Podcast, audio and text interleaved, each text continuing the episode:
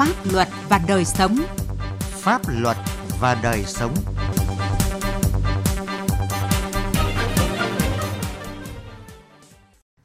Kính chào quý vị và các bạn. Chương trình Pháp luật và đời sống hôm nay có những nội dung sau.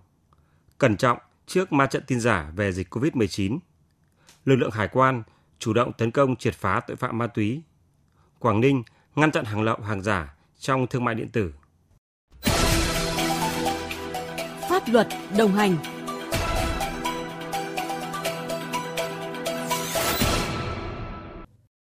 Thưa quý vị và các bạn, những ngày qua khi chính quyền và người dân nhiều địa phương trong cả nước đang căng mình chống dịch COVID-19 thì trên mạng xã hội vẫn có không ít người thiếu ý thức đăng tải nhiều thông tin sai lệch, bóp méo, xuyên tạc.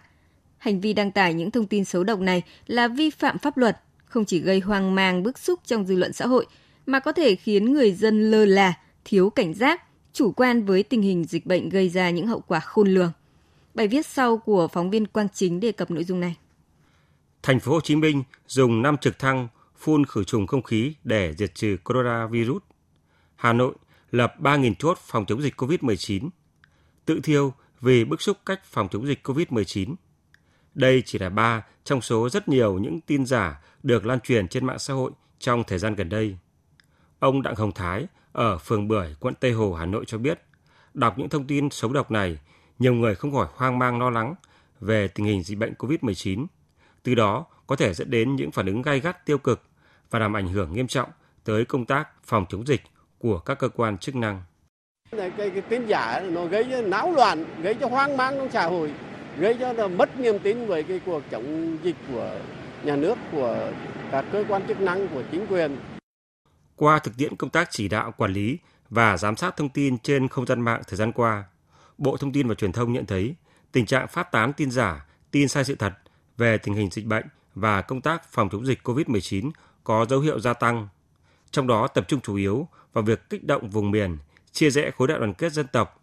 tung tin sai sự thật về hiệu quả của các loại vaccine COVID-19, xuyên tạc chính sách phân bổ, cung cấp vaccine của chính phủ, việc sử dụng quỹ vaccine phòng chống dịch COVID-19, diễn biến dịch tại các điểm nóng như thành phố Hồ Chí Minh và các tỉnh miền Nam. Đáng chú ý là nhiều thông tin có nguồn gốc bị cắt ghép từ các video clip của những người cách ly, người dân trong khu vực bị giãn cách phong tỏa. Luật sư Nguyễn Thế Truyền, công ty luật Thiên Thanh, đoàn luật sư Hà Nội cho rằng, việc xuất hiện nhiều thông tin xấu độc cùng số lượng lớn các video clip được phát tán tràn lan trên không gian mạng gây hoang mang, bức xúc trong dư luận xã hội. Nếu không xử lý tốt sẽ dẫn đến những điểm nóng ảnh hưởng đến trật tự an toàn xã hội tại địa phương, gây khó khăn cho công tác phòng chống dịch bệnh. Nạn tin giả này về mặt quản lý nhà nước ở đây nó ảnh hưởng rất nhiều đến niềm tin của người dân. Khi những thông tin này được đưa ra bởi những các kênh không chính thống nhưng người dân nhiều lúc không phân biệt được thế nào là chính thống hay không chính thống đâm ra họ bị bào mòn niềm tin và từ đó họ không còn tin ở bất cứ cái thông tin nào cả đến lúc có thông tin chính thống đầy đủ ra thì họ cũng lại tiếp nhận nó theo cái cách họ đã tiếp nhận với tin giả từ đó thông tin chính thống nhiều khi lại không đưa được đến với người dân theo Đại tá Nguyễn Ngọc Cương, Phó Cục trưởng Cục An ninh mạng và Phòng chống tội phạm sử dụng công nghệ cao Bộ Công an, thực tế mạng xã hội là công cụ hiệu quả để tuyên truyền thông tin, hướng dẫn người dân các biện pháp phòng chống dịch. Tuy nhiên, đây cũng là công cụ để đối tượng xấu lợi dụng nhằm tuyên truyền, đưa tin sai sự thật. Tình hình đăng tải thông tin xấu độc, gây hoang mang trong quần chúng nhân dân, diễn ra ngày càng phức tạp với rất nhiều thủ đoạn. Đặc biệt, chúng tôi cũng phát hiện tấn công mã độc, trong đó có đính kèm những cái tin tức giả mạo, chỉ thị về công tác phòng chống dịch bệnh covid chúng tôi thấy là trong thời gian dịch bệnh, tình hình truyền đưa thông tin xấu độc trái với thuần phong mỹ tục của Việt Nam, rồi thông tin sai sự thật chưa được kiểm chứng, tiếp tục diễn ra trước ma trận thông tin trên mạng xã hội, người dân nên tỉnh táo chọn lọc thông tin từ các cơ quan báo chí chính thống để đảm bảo việc phòng chống dịch được thực hiện tốt ngoài sự nỗ lực của các cơ quan chức năng trong việc điều tra xử lý các đối tượng có hành vi đưa thông tin giả về dịch bệnh, rất cần sự chung sức đồng lòng của người dân trong việc lên án những hành vi sai phạm và không chia sẻ thông tin xấu, góp phần loại bỏ những thông tin tiêu cực trên mạng xã hội. Trước khi chia sẻ một thông tin gì, người dân tham gia mạng xã hội cần suy xét đến trách nhiệm với cộng đồng, nghĩ đến hậu quả nếu đó là tin giả để thận trọng hơn.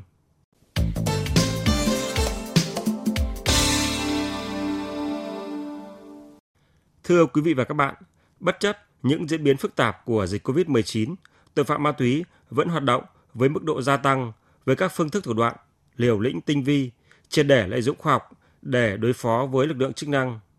Trước diễn biến đó, lực lượng chuyên trách về phòng chống ma túy hải quan đã chủ động xây dựng nhiều kế hoạch đấu tranh triệt phá nhiều đường dây tội phạm ma túy lớn.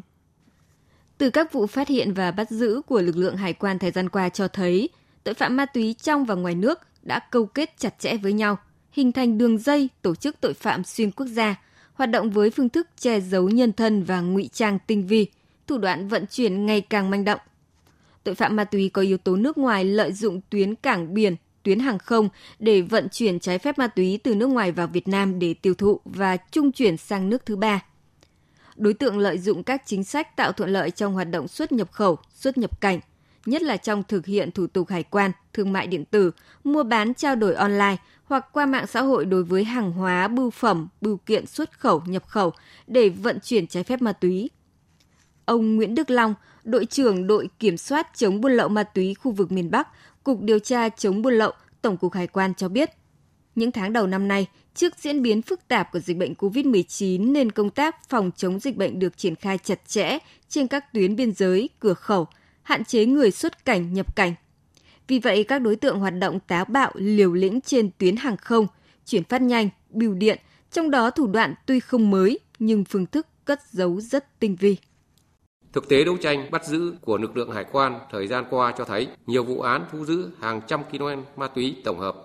trên tuyến hàng không, bưu điện, chuyển phát nhanh. Ma túy được ngụy trang, cất giấu trong tân dược, sữa, thực phẩm chức năng, dầu gội, sữa tắm, đồ chơi trẻ em, thức ăn cho chó mèo hoặc gia công cất giấu giữa các cạnh vách, thùng, bao bì, hàng hoặc gia công cất giấu trong loa, thiết bị máy móc, hạt nhựa, motor điện, thậm chí trong thực phẩm đông lạnh như dạ dày lợn.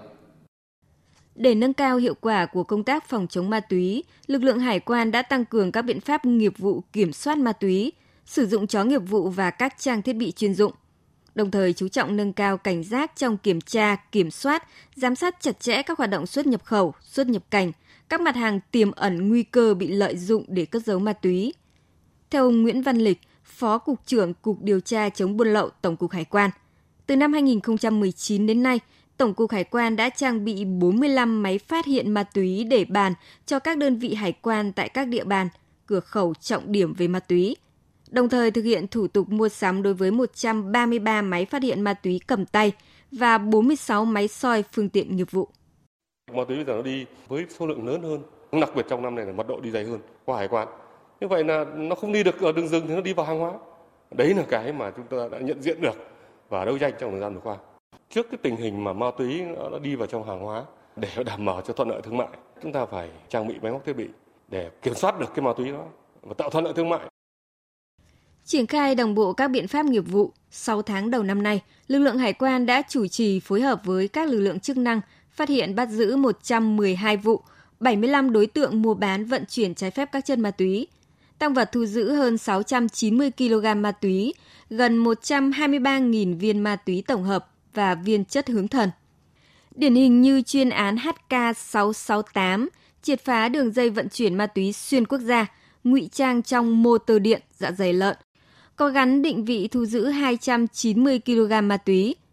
Chuyên án HC421 thu giữ gần 128 kg ma túy các loại vận chuyển từ châu Âu về Việt Nam qua đường hàng không. Từ thực tiễn trong công tác đấu tranh chuyên án HC421, ông Nguyễn Trường Giang, Phó cục trưởng Cục Hải quan thành phố Hà Nội cho biết. Ngay từ đầu năm thì chúng tôi cũng đã xác lập những cái chuyên đề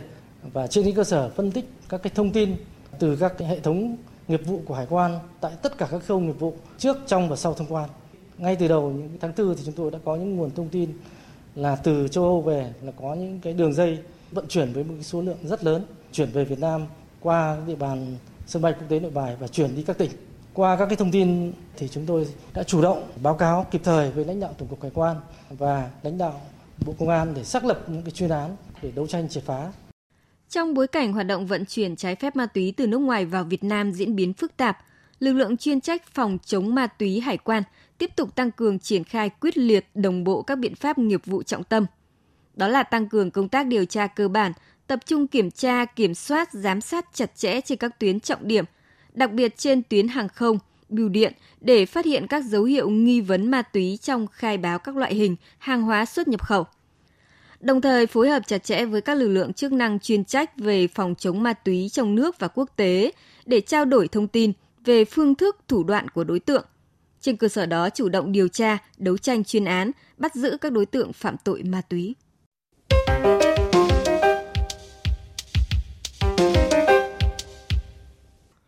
Thưa quý vị và các bạn, từ đầu năm đến nay, dịch COVID-19 đã tác động tiêu cực tới hoạt động sản xuất kinh doanh của nhiều doanh nghiệp và người dân tại nhiều địa phương trong cả nước. Riêng tại Quảng Ninh, đây cũng là thời điểm thương mại điện tử bùng nổ, tạo điều kiện cho một số đối tượng làm ăn gian dối, lợi dụng tiêu thụ hàng giả, hàng nhái với những phương thức thủ đoạn ngày càng tinh vi. Dịch bệnh COVID-19 bùng phát, để hạn chế tiếp xúc đông người, chị Trần Thu Hoài, phường Cao Xanh, thành phố Hạ Long, tỉnh Quảng Ninh đã tìm đến các trang mạng xã hội và các sàn thương mại điện tử khi có nhu cầu mua sắm đồ dùng hay thực phẩm. Chị Hoài cho biết, mua sắm trên sàn thương mại điện tử rất tiện lợi và tiết kiệm thời gian, nhưng cũng có những lần gặp phải hàng giả, hàng nhái. Tôi cũng không ra ngoài nhiều ấy, nên là kiểu chỉ mua trên mạng thôi. À, mua trên Facebook này, Shopee, Lazada các thứ. Nhưng mà mua mấy đồ trên đấy về chẳng mặc được đâu. Hôm nọ tôi vừa mua cái áo ấy, nhưng mà về chất xấu lắm, không mặc được. Khi xu thế thương mại điện tử ngày càng trở nên phổ biến và ảnh hưởng của dịch bệnh, cửa hàng thời trang của chị Hoàng Hải Anh tại đường Nguyễn Văn Cử, thành phố Hạ Long trở nên vắng vẻ hơn. Để phù hợp với tình hình thực tế, chị Hải Anh đã học cách đăng bán các sản phẩm lên mạng xã hội Facebook cũng như các sàn thương mại điện tử Tiki, Lazada, Shopee. Tuy nhiên, dù đã nhiều lần giảm giá bán hàng bằng giá gốc, nhưng lượng bán vẫn rất thấp do sự cạnh tranh của nhiều loại hàng nhập lậu, hàng nhái nhãn hiệu, chị Hoàng Hải Anh cho biết. Dịch dã như này thì khách đến cửa hàng cũng ít ý. Tôi cũng học mọi người đang bán ở trên mạng xã hội với lại mấy cái sàn thương mại điện tử thôi nhưng mà ế lắm. Cùng một cái sản phẩm đấy nhưng mà người ta bán rẻ bằng một nửa mình thôi thì mình không bán được. Như thế là lỗ hết. Truy cập nhiều trang thương mại điện tử không khó để nhận thấy có nhiều mặt hàng được quảng cáo là chính hãng, phân phối chính thức, nhưng giá cả chênh lệch đến vài lần, nhất là đối với những sản phẩm thời trang mỹ phẩm. Nếu ham rẻ, nhiều khả năng người tiêu dùng sẽ mua phải những món đồ không thể sử dụng được hoặc tiềm ẩn nhiều nguy hiểm nếu cố tình sử dụng. Ông Phạm Quang Khuy, đội trưởng đội quản lý số 4 Cục Quản lý Thị trường tỉnh Quảng Ninh cho biết,